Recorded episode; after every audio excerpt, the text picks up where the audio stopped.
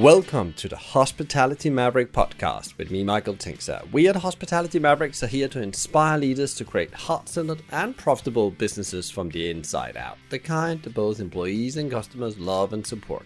In this episode, I'm so excited to connect with Shawn Walsh, the founder of Cali B B Q Media.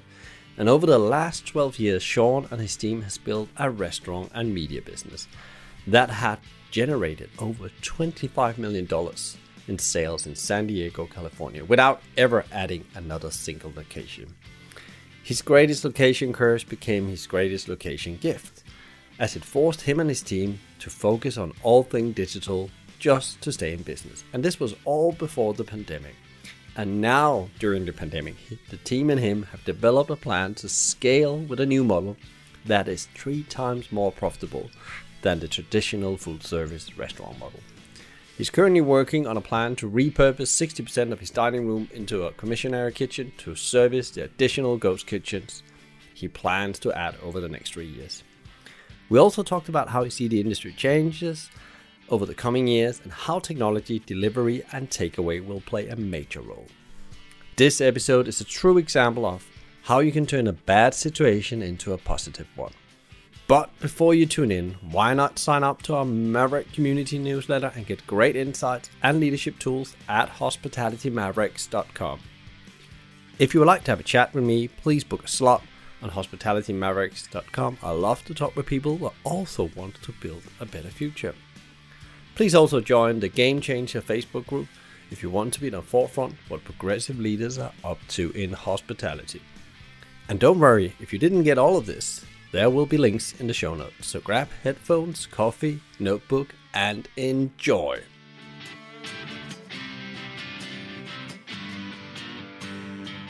We are now here in the U K in uh, what I will call potentially a blanket lockdown of the country. Some parts of the country have already closed down, and this has tremendous impact on our beloved uh, industry. And uh, we all hope that didn't happen this second round of uh, closure, because we all know that this is like looking down a barrel of a gun and the closure rate is just going to go up now. And therefore, more than ever, there's a need for, for different thinking about how we uh, we build and we run hospitality businesses and restaurants. And for this pure reason, I've invited uh, today's guest because way before uh, the pandemic, he was already reconfiguring and rethinking with his team about what a restaurant business looked like and how you actually can run and uh, and actually be part of a restaurant environment without actually just being down in the engine room. So for this episode, welcome to Shawn Walsh from uh, San Diego in the U S. Thank you for having me on. I'm uh, I'm here to inspire and to give hope back to people that are in the hospitality business that are looking for answers, that are looking for purpose, because I believe that even though everything is dark right now, there's never been a greater time to be in business. No, and I guess this is also the opportunity to uh, maybe reinvent, rebuild something that didn't maybe work before that, because I know you've been talking about it before on uh, other podcasts, and you've been, you know, there's been done articles with you in the Restaurant Owner magazine. Uh, and you have always been the advocate about that there's something not there was something not working in the old way of running a restaurant business. You know, you know, we all have to work hard when we run our own businesses, but that thing about, you know, working eighty to one hundred hours a week and have one percent on the bottom line, if you're lucky, that was not much fun in that. So you set up a business a bit different. Can you tell people a bit about what you're doing and what kind of business you're running in uh, San Diego? And uh, you're all about barbecue, but uh, why why are you different, and what is it that you have done? We opened up our business in two thousand eight at the height of the economic recession. And when we opened, we actually picked a location um, that many real estate experts told us was a bad, a bad location. Um, they tell you location, location, location. Um, so people that were in hospitality, restaurants, people that were much smarter than me, Uh, didn't understand why we were picking the location that we did. But we knew that it was an underserved part of San Diego, um, East County, so about about fifteen minutes uh, east of downtown San Diego. And there weren't other restaurants out there. There weren't other pubs or bars. Um, we wanted to create a family-friendly uh, sports bar that people could come and the community could celebrate.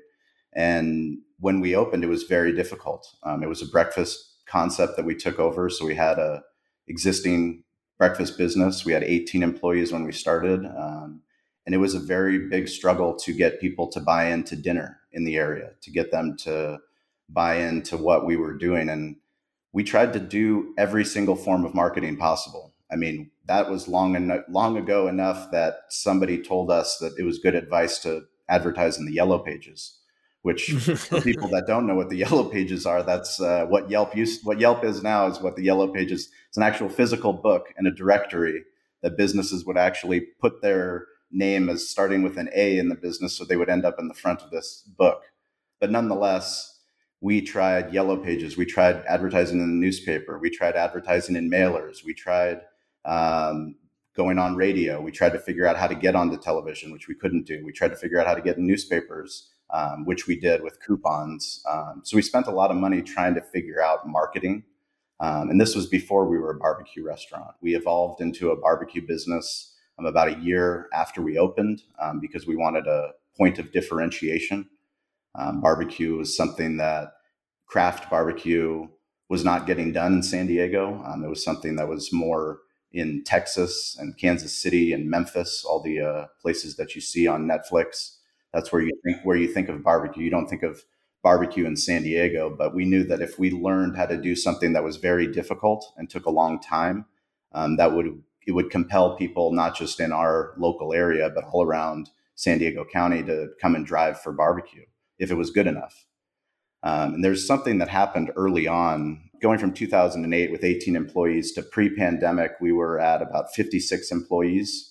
Um, so we scaled our business from three hundred thousand dollars losing money every year um, up to three point three million dollars um, in twelve years. Uh, we never opened up another location because we never felt that the model was scalable. Um, the full service restaurant sports bar model is broken. Uh, but what happened early on, and that's something that uh, really resonated with me as I was telling the story a couple days ago on a different podcast, was we realized that because the layout of our restaurant was in two-bedroom house, that was an add-on to an add-on to an add-on, so it was non-traditional restaurant layout, there was a lot of difficulty getting coverage um, for when the hours that we were open. And we were open from seven a.m. until uh, ten p.m., seven days a week. So that's a lot of hours. Um, what we realized is there's a sign um, that you can buy at any restaurant, supply, business, or online. And it's the sign that says, please seat yourself, or please wait to be seated. Um, you can flip the sign, it'll say, please seat yourself, or please wait to be seated. And, and essentially what that sign is, is a it's a hospitality hack. It's a way to reduce labor cost. Um, everybody that's run a restaurant, we all know that sign. We've all seen that sign.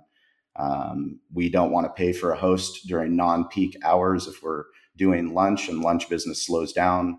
We don't want to pay the three hours during the day, which equates to fifteen to eighteen to twenty-one hours during the week. You know, you can save all that payroll by eliminating that person and putting that sign up. Well, what happens when you walk into a restaurant with that sign? We all know what happens. You go and you seat, uh, sit at a table and you get the absolute worst service that you've ever got. The server doesn't want to be there. They just came back on break. Um, it takes forever to get the check.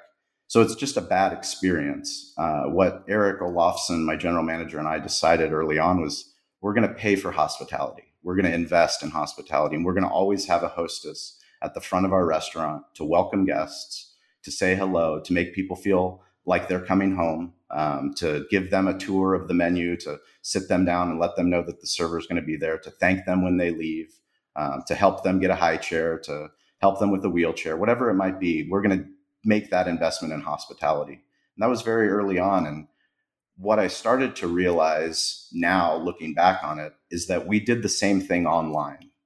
So digital hospitality was all of these new platforms started emerging um, after the first smartphone. The first iPhone came out in two thousand seven, um, June twenty-ninth, two thousand seven. The only reason I know that date is because my son was born on June twenty-ninth, twenty seventeen.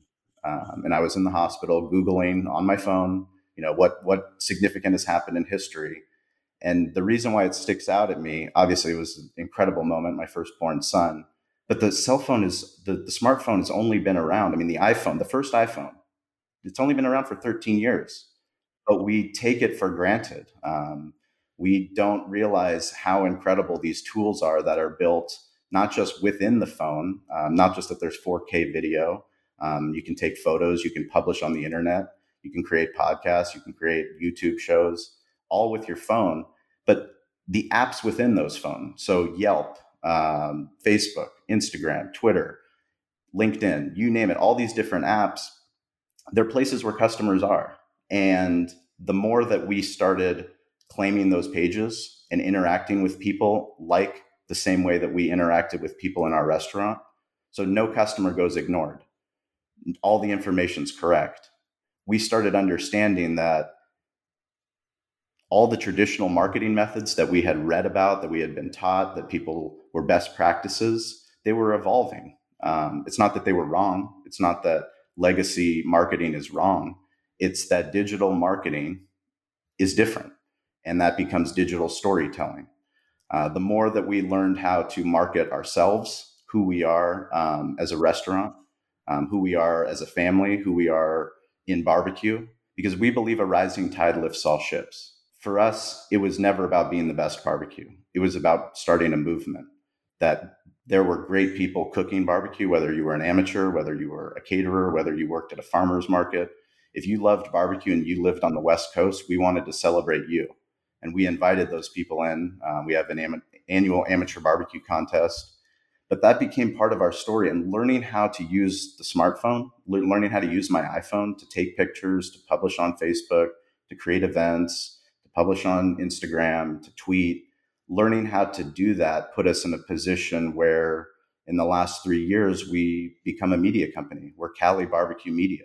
We realize it's so much easier than people make it out to be. And that's one of the things that uh, that drives me today, is to demystify the smartphone, um, people's relationship with the smartphone, um, because there's so many incredible leaders that are in hospitality that have gifts beyond the four walls of their restaurant that they can make an impact in their community. And let's be honest, that's why people listen to this podcast, Michael. They listen to this podcast because they want to be inspired. You have guests on, you do a phenomenal job yourself, inspiring people to know that there is more. And that's that's all we want. You know, we don't want to be in our restaurant seven days a week so I don't see my family and then my family resents me. I want to be able to create an environment where I can I can thrive, but also my employees can thrive. If they don't thrive, they can't take care of they can't take care of our, our community. You know, that we want to create memorable moments. And how can we do that now? We can do that by learning how to use our smartphone. It's super interesting what you're saying, because I, I picked up a couple of things here. Um, you don't mention running a restaurant uh, at any time. You are you are serving people, you are scaling stories, and that's the kind of language you're using. So you're creating this shared banner around, you know, understanding barbecue better, to educate people about the, the, you know, actually the skill it takes to be a good pit master, because lots of people thinks, you know, it, it, it takes it takes hours to do that, maybe days sometimes, to prepare the right barbecue.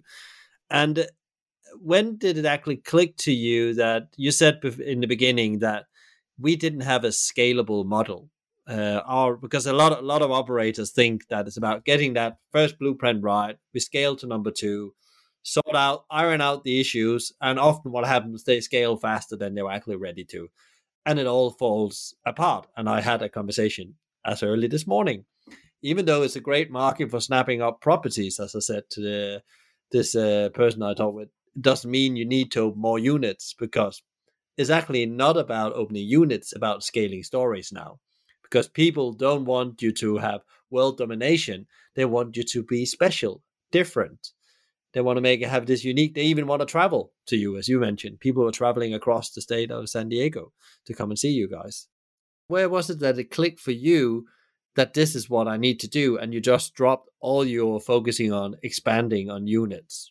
That's a great question. You, you'd mentioned restaurant owner dot com. Uh, that was the first internet third-party tech partner, essentially, that we had, because I was looking online for thought leaders and resources to help me know what I didn't know.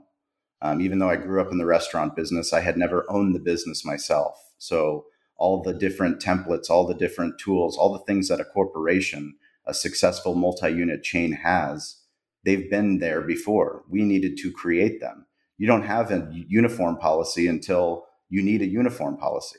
You don't know that uniform policy is important until you have a full restaurant on fight night or on N F L Sunday where there's so many people that nobody knows who their server is because they don't have a uniform.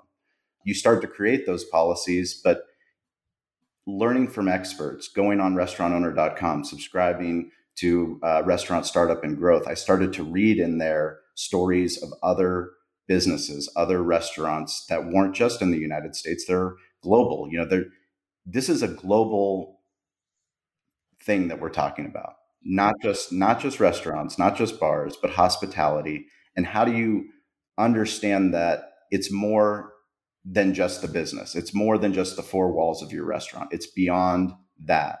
And what I started to understand once we knew that, because a restaurant owner, they told us a success, every successful uh, independent restaurant, they get weekly financials. I said, that seems like a very daunting task. How am I supposed to get weekly financials? You know, I barely see my accountant, and getting monthly financials is hard enough.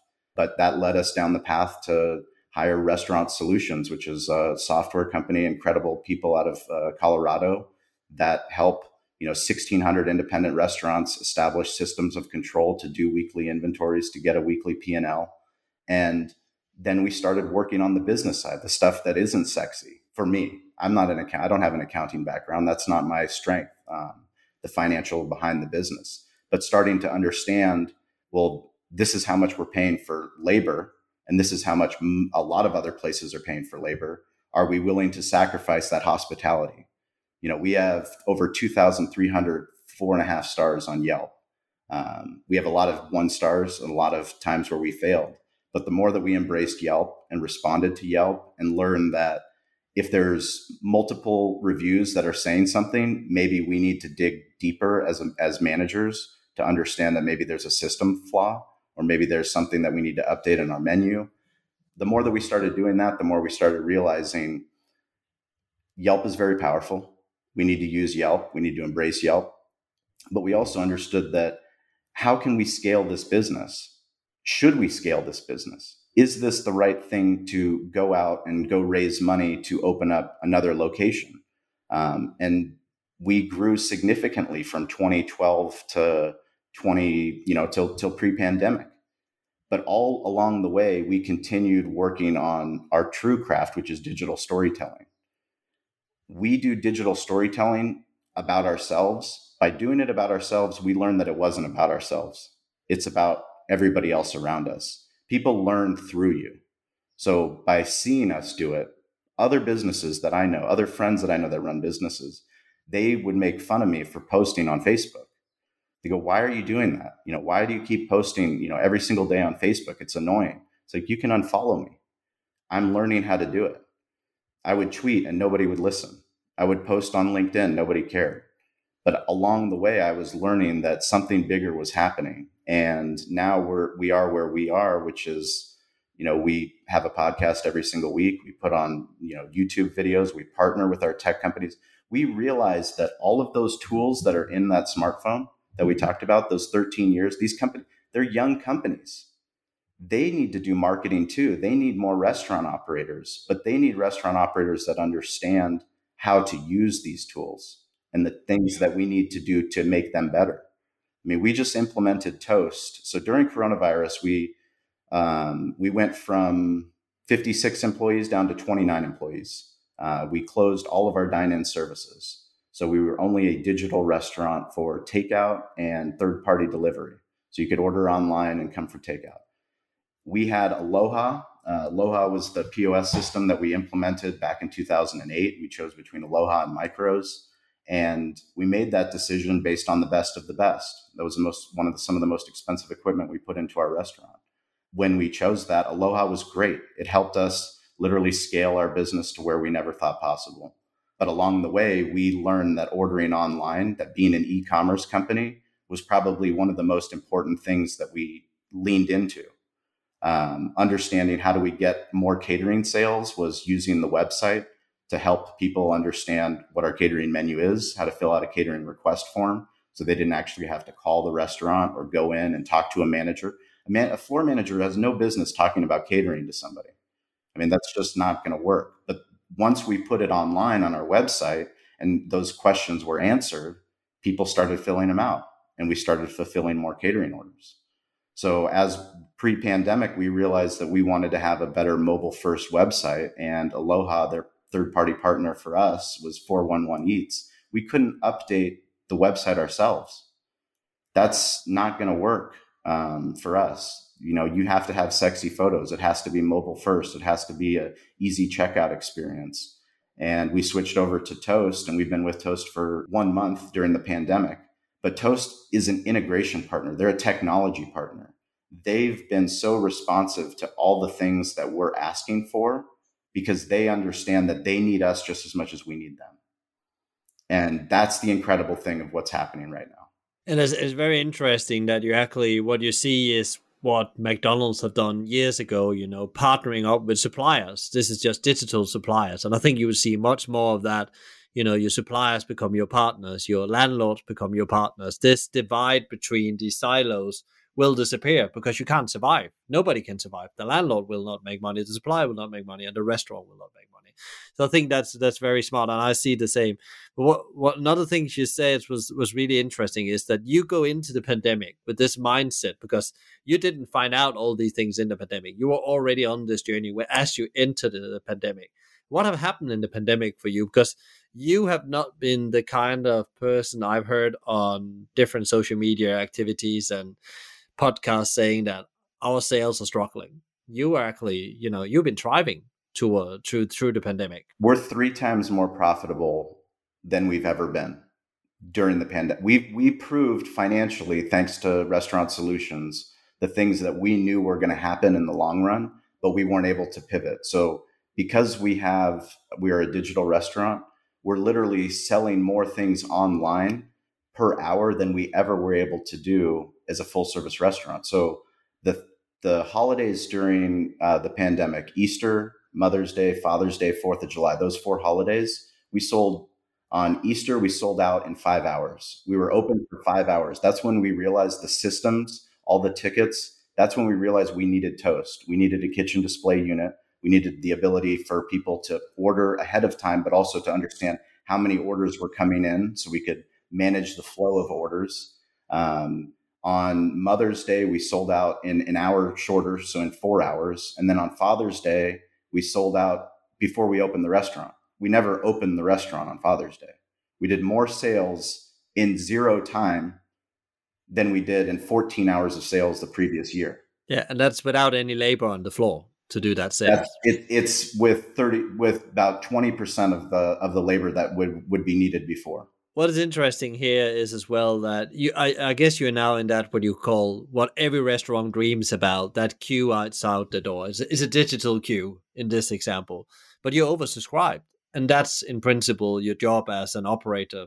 Uh, where I sometimes hear the disconnect, they think it's about running the operation, but they're actually making sure your business get oversubscribed.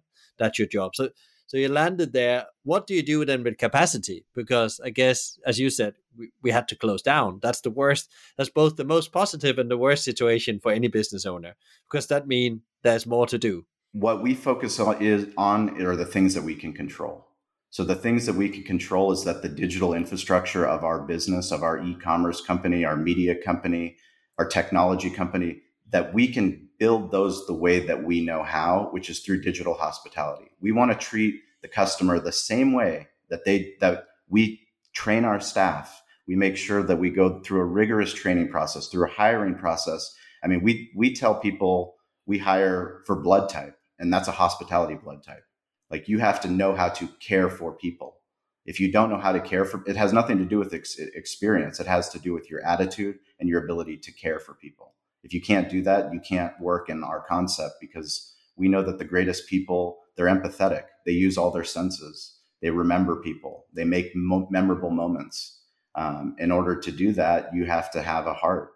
And for us, this is the greatest time to capitalize on having a heart online. You know, people think digital and they think that we're talking about automation. We're talking about eliminating jobs. We're talking about more efficient jobs. We're talking about bringing on the next generation of hospitality professionals that are going to understand that their business is not just face to face, but it's how do we also interact with the customer that's on Uber Eats, the customer that ordered through DoorDash, the customer that ordered through Toast and it's coming to pick up online, the customer that hasn't found us yet, but now is looking on Nextdoor and sees our post. How do we interact with them in a way that's personal, memorable, and makes them want to share? I mean, ultimately, that's how we build our business, right? Is people want to share a great story. They want their time back. I mean, time is one of the greatest, greatest gifts that we all have. And why does somebody that has great barbecue, why do you have to go wait in line for two hours to get great barbecue? I don't believe that you have to. It's our job to figure out how do we optimize our labor in one location so that we can have all of our specialized labor there and find more distribution points for our barbecue. Um, that's what we're doing. We're opening up a ghost kitchen currently. The reason why the company that found us was that they were looking on Yelp. They found our Yelp profile, um, saw that we were a strong brand online and thought that uh, we would be great operators. And we're going to be doing, there's going to be twenty different brands in that same concept, but a lot of them are going to be operating like food trucks. So it's going to be third-party delivery only and pickup. So there's no dine-in seating, but they're going to be cooking on site. We're doing all of our cooking at our master smokehouse, our master commissary kitchen. And then we're going to be delivering it multiple times a day to make sure that we have the freshest product. But once we're out, we're out. And then we'll do it again the next day. Interesting. So your way of scaling, uh, besides digital storytelling, is actually, you know, go out now into, you know, much cheaper ways of uh, opening kitchen in partnership with others, uh, buying into existing infrastructure, and actually thereby also reach new markets you maybe wasn't able to serve before, and uh, and save a lot of time for the consumer. Because as you say, probably one of the biggest things we need to understand is how do we add value in any interaction with the customers as we go forward. And that's the great thing, is that once you start to use your smartphone, your iPhone, your Android, whatever phone you have, and you start to understand that it's you. If you're listening to this podcast, the answer is you.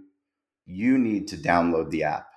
You might have a social media manager, you might have a digital marketing manager, you might have an agency, but ultimately at the end of the day, the story is you. It's your brand. You pick the name of the company. You design the logo. You design the restaurant. You pick the menu.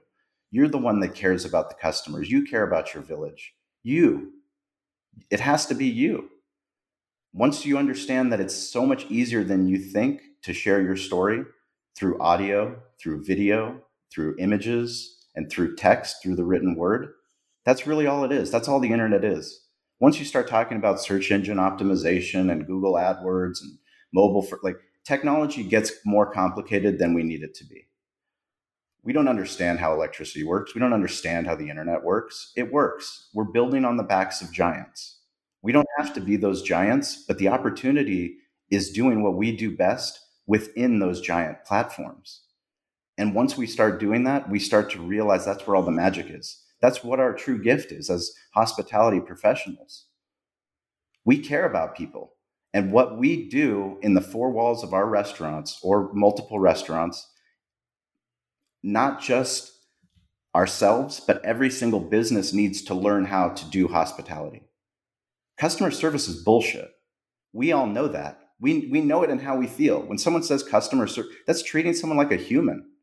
Like, you say hello when someone says hello, you pick up the phone when the phone rings. Like, that's bullshit. Is that really the standard? It's not. Anybody that's listening to this podcast, you know what hospitality makes you feel a certain way. That's what inspires me, is, is meeting professionals like you, people that are sharing the word, knowing that it's not just about London. This is a global issue.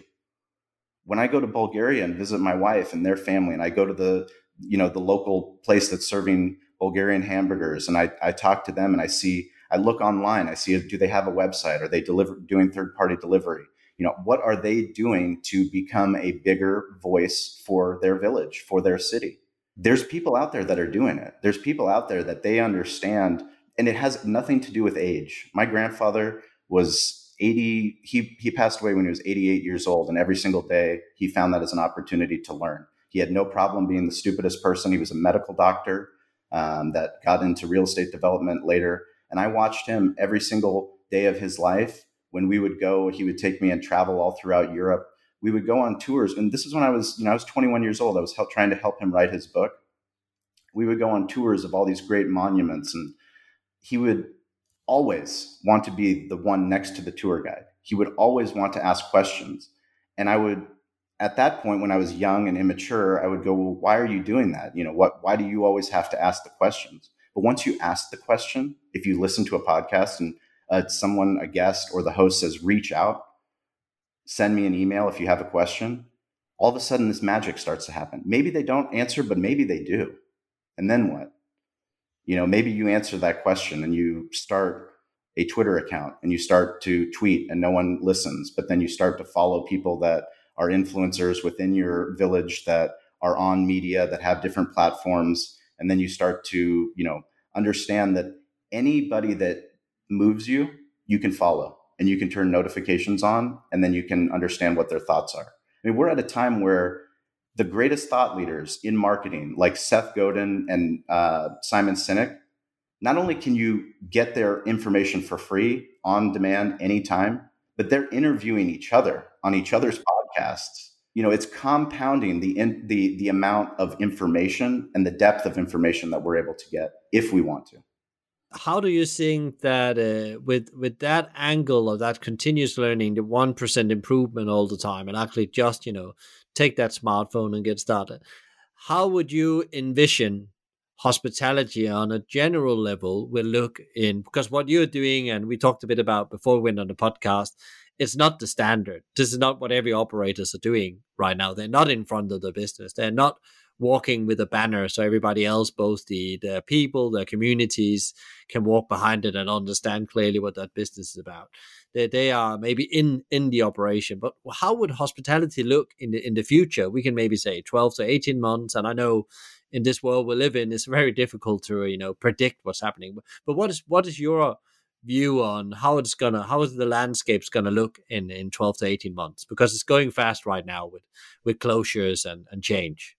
I mean, I, I think we need to look at it differently than the way that we do. Um, you know, we don't look at ourselves as a barbecue company. Uh, like I said, we're a media company and a barbecue company. Uh, we serve, we do, we do both. Um, but the most important thing is that we understand that we have the things that we can control, which is today. And as a leader, as somebody that cares about what we've built, but also understands that what we've built will change. Um, the more that I accept change and the more that I understand that, the more vulnerable I am. It's not about presenting the sexiest barbecue. I mean, it's not about showing off that we understand, because we don't understand is the, is the bottom line. The more that we understand, the less we know, but we're willing to ask the questions, and that helps us share why we chose Toast over Aloha, why we're upgrading. Why am I posting a video of my general manager and myself unboxing all of our Toast tech gear for the restaurant? Like, why, why did I find that important to post that on our Instagram feed and on YouTube and on LinkedIn? Well, I found it important because I know that there's other restaurant owners that follow us, and maybe they have the same questions, and listening to somebody that's in the business say why we're doing what we're doing is different than listening to a Toast rep say that. And from an even d- deeper perspective, me not being the only one, bringing my general manager on, he speaks a language that operators know. Every general manager has the same pain points that my general manager has. And once you understand that's a different frequency, then you realize his story resonates. It might not resonate with the person that wants to buy ribs. It might not resonate with the, the family that comes to the restaurant, you know, every single birthday. But they know other people that own restaurants. That's the power of the internet. And then once they go, well, I never knew about restaurant technology. Then you realize, well, not only that, but b- the B two B space, people that don't think that they need to be on social media, they realize, well, if everybody's on social media, why aren't we telling our stories on social media? And why don't we do it in a more compelling way? When we do those videos, we're literally showing people the inside of our restaurant, and the inside of our restaurant looks like a war zone. My wife came, she's been, she hasn't been to the restaurant in a couple of weeks uh, because she was in Bulgaria, and she came out and she goes, "What's going on here?" I'm like, "Babe, we've been closed. We've been closed to, there's no customers that come in." So we've literally built a mini factory to do alcohol sales to go, which we're fortunate to be able to do. We do craft cocktails, margaritas, fish bowls, um, design them, promote them on social media. But nonetheless, you have to get over yourself, and you have to know that nobody knows the story better than you.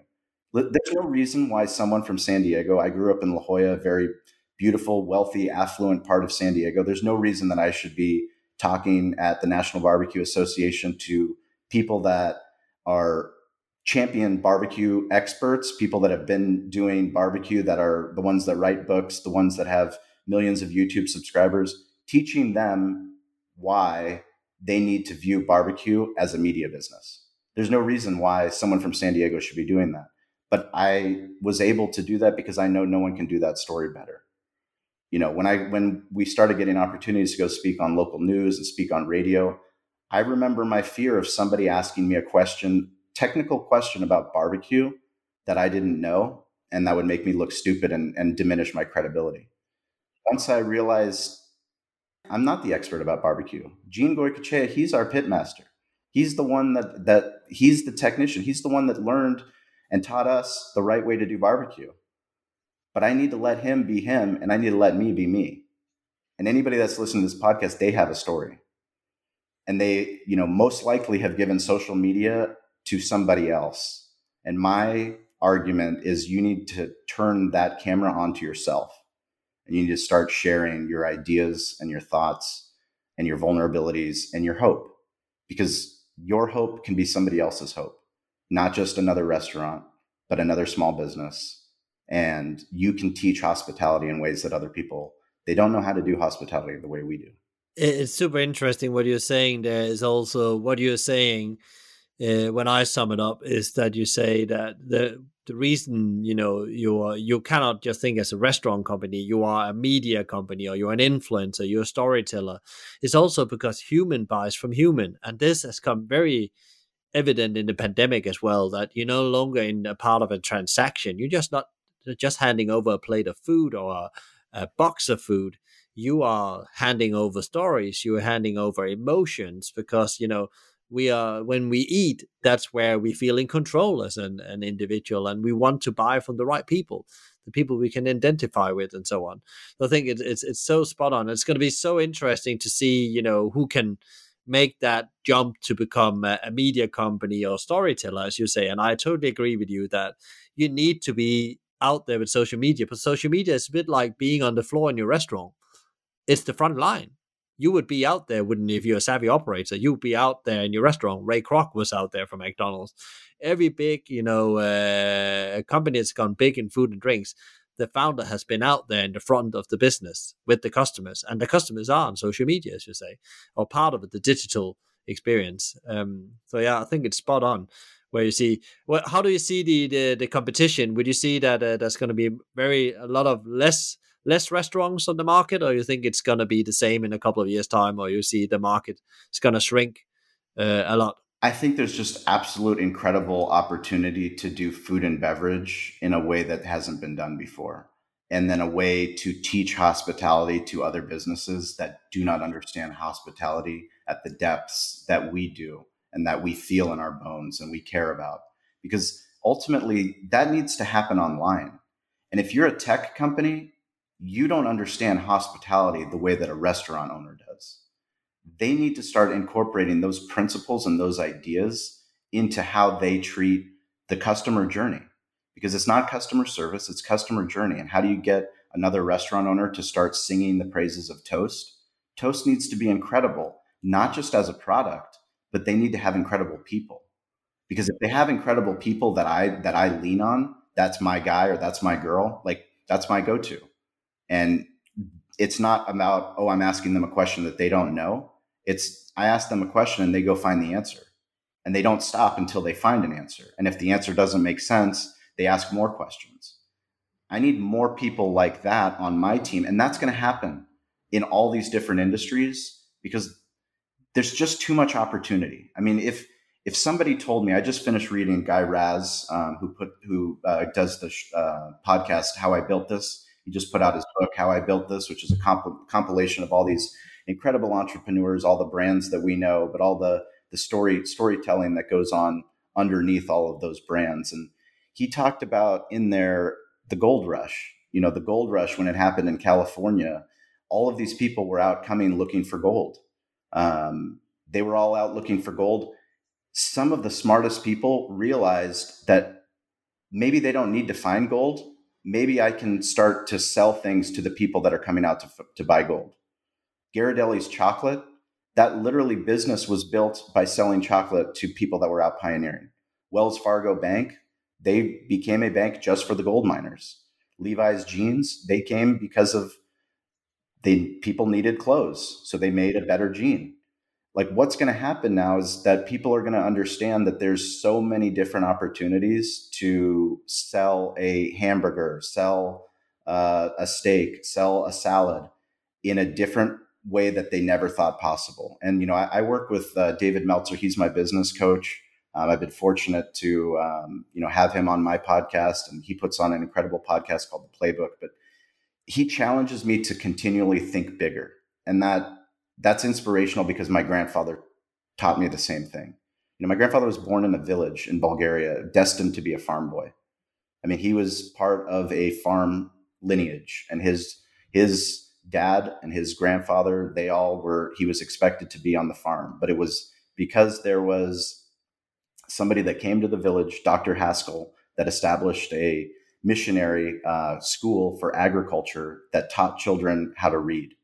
He gave my grandfather the gift of reading and curiosity. And my grandfather read every single book in that village, and that led him to another village. And you've got to continue, but unless you surround yourself with people that are positive, people that are doing things that inspire you, then you're going to go and talk to it. I don't need to be in the U K to know that there's people bitching and complaining about five hundred things every single day that they can't control. The same thing happens in the United States. The same thing happens in Bulgaria. Like, this is happening. Every, like, we can't control certain things. So let's take care of what we can control, and let's surround ourselves with podcasts like Hospitality Mavericks, um, thought leaders, reading books, having, being vulnerable, asking questions. Um, because the more that we do that, the more that you get to a place where you realize that we have a lot of gifts as restaurant owners. And, you know, that's, that's the, the true The true thing that I've I've really found during the coronavirus, the more conversations I've had on podcasts, is it's hard. It's hard. And it, it sounds easy to say, oh, the internet's easy, but it, it really is. I mean, it, it, we're talking about doing all the things that you've already done. Once you realize you've already done it, you just haven't done it and recorded it. All you need to do is make a plan. You need to produce it by turning on the camera, then you publish it, and then you promote it. It's really um, much easier than than we make it out to be. And also, it's a bit like anything else. You need to uh, play the long game. You are you are you are not harvesting every day. You are planting seeds, as I normally say to people, as you do in any great business that's built. You know, um, what have uh, you know? I, I wanted to ask you this question because it sounds like this has just been a ride of success. You know, but it must have been, you know, something that has triggered failure on this route. What what what's what's in you know. in this last year, where have you said, okay, here I really, you know, you know, really made a big mistake, and and, and what what what happened? Do you think? You know, one of the the the darkest points that I've had in the last two years was, um, you know, I started the Behind the Smoke podcast with one of my best friends, and that was uh, Derek Marso, my co-host, and we have been putting on the amateur uh, barbecue championship. Um, The amateur barbecue event in front of our restaurant, shutting down the village, five thousand people, twenty amateur barbecue teams every single year, promoting the growth of barbecue, raising money for local youth sports. Uh, we put on a professional barbecue um, contest at the Del Mar Thoroughbred Club, um, you know, the day after the million dollar horse race. So, you know, logistics, the amount of things that we did great and things that we struggled with together were significant, but he was going to open up his second location, and we decided to go into a partnership together. Um, and during that time, that was us getting into a partnership in a way that we hadn't been. Um, the way that we had been doing business before was, it was more me driving and him deciding riding shotgun and deciding how he can help best for events that hadn't been created. So we had to create them. Podcast hadn't been created. This was me going to his business that his family created. And what I realized was that he, as for the partnership, he wanted me to be him and not be me. And, you know, it's very difficult to talk about. Um, I actually haven't talked about it uh, before. Um, you know, we we figured out a way for me to not be in business with him, but continue to be in friendship with him and continue to be part of a rising tide um, because we had accomplished too much together. But what I realized at that time was that I wasn't him. His strengths were my weaknesses and my strengths were his weaknesses, but also I could have made a lot of money opening up that in the, actually the neighborhood where I grew up, um, especially during the pandemic, because grocery business has been good business, but none, even without the pandemic, he has an incredible business, an incredible brand. But I also knew that I wouldn't be able to say yes to what moves me in my heart, which is doing the podcast, which is continuing to ask the questions, which is if I feel compelled to um, do a video for Toast, I don't need to ask for permission. I just do the video and I publish it. And if it works out great and people like it and they share it, that's great. If no one likes it, I don't care. That's a test for me.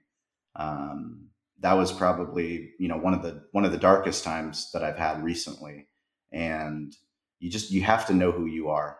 Um, and no matter what, you have to lean into it. And that's something that, you know, Gary Vaynerchuk, David Meltzer, um, a lot of the mentors, the people that I, that I listen to, you know, people are going to laugh at you for your ideas. People laughed at me when I opened up the restaurant in Spring Valley, people that I love and care about. Go, what are you doing? They laughed at me when I said we were going to be a barbecue restaurant. They laughed when I said we're going all in on barbecue. They laughed when I told them I'm going to start join the Save Our Bolts movement to try to save our San Diego Chargers from leaving and spend all this time and effort to develop these relationships with super fans and politicians and try to figure out a way to keep the, you know, my beloved football team and American football here in San Diego. But, but I did that, and that created incredible opportunities that I would never take back. So that, yeah, that, that's, that, that's part of the darkness, but always, always the, it's always darkest before the light, right? Yeah. And I guess you had a massive learning there. So you can call it failure or darkness, but you, again, you learned something, you got clear on your values. You can never, you can always revisit your values and clarify what is exactly that drives you, because we sometimes forget that in business, because we look more on the opportunity than what's exactly the right thing to be involved in. So I think that's, that's very honest and, and beautiful of you to, to share that. Uh, in the last couple of months, uh, Shawn, what have surprised you most and why? I think the, the depths of opportunity, to be honest with you. I mean, I'm a very optimistic person, and I believe and I try to think big and dream big and, and chase big ideas, but really trying to understand what we're talking about as far as digital storytelling and the ability to have an impact, not just in San Diego, not just in the barbecue space, not just in the hospitality space, but really to have an impact on the things that we care about. It's hard. It's very hard to comprehend because it's so new. I mean, we're so early. And if you do it every single day, then, you know, where we are today, thirteen years later, um, that's why we're as confident as we are. Because if we opened up a restaurant in a place and we were successful, we wouldn't have had to do all those things online. You know, we wouldn't have believed in Facebook. Mm. I, I made fun of my my business partner when we opened, Corey Robinson, um, one of my closest friends from college, because he was he he had a Facebook account, you know. And I said, "What are you doing? Are you trying to pick up girls? Like, I don't understand what's going on." And he, you know, we moved on, but then we realized we couldn't get people into the restaurant, and Facebook had a Facebook for business, so I claimed the page, and we started posting, we started updating, you know. Me trying to get over my own biases makes me start to understand, and just having the conversation with other people. I mean, if you talk to the, a person that has an iPhone versus an Android, I mean, it, it might as well be a Democrat versus a Republican. Like, we have these deep seated beliefs And we really don't even know where these beliefs came from. Or I hate Twitter. I'm never going to go on Twitter. It's stupid to be on Twitter. Well, why? You know, it's just, it's just, it's another room in your restaurant. And if you think of it as a room in your restaurant, would you leave it undecorated? Would you leave it unstaffed? No, you wouldn't. I love that. Yeah, that's good. Yeah. Yeah.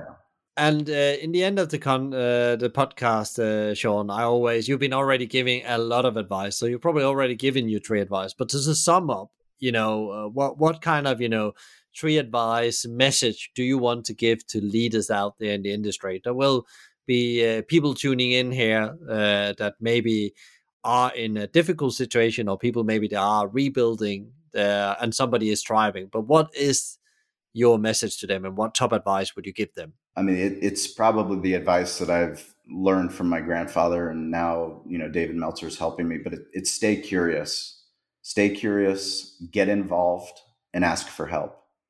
Because a lot of people are curious. You were listening to this podcast. I mean, you have an incredible listenership all over the world. Um, thought leaders, hospitality leaders, driving in their car, at home, auto workout. You're listening to it and you're inspired. But then now what? Do you do something afterwards? You know, when somebody asks the question, when there's a call to action. I mean, I, I can't tell you how many business books, that marketing books that I love and I read, and there's a call to action from the author. I can't imagine how many people actually do the call to action. If you think about back when you were in school, and back to my grandfather asking all these questions, whenever you found a class that actually inspired you, or a professor or a coach that inspired you, you would do what they asked you to do, right? So why do we stop doing that for our business?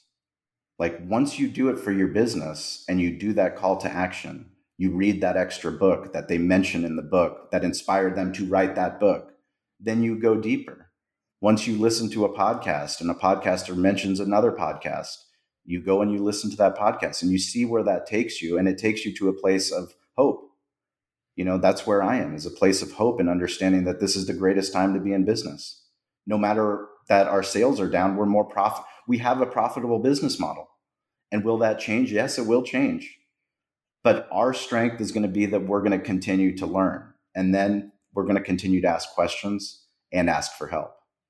If you don't ask for help, I mean, that's one of the things that I've been trying to focus on as a man, as a as a father, as a husband. If if I don't ask for help, if I don't if I don't take care of myself, you know, I, I know you did a, a podcast on mental health, which I really appreciate, and I believe something that so many more hospitality professionals, leaders, that we need to talk about, that we don't talk about taking care of our own brain, our own body.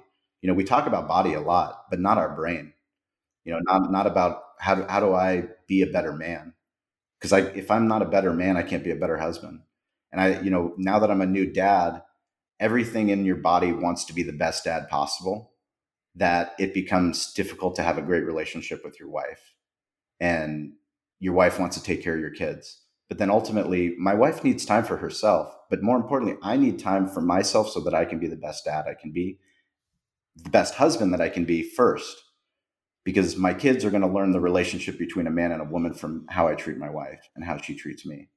Stay curious, get involved, ask for help.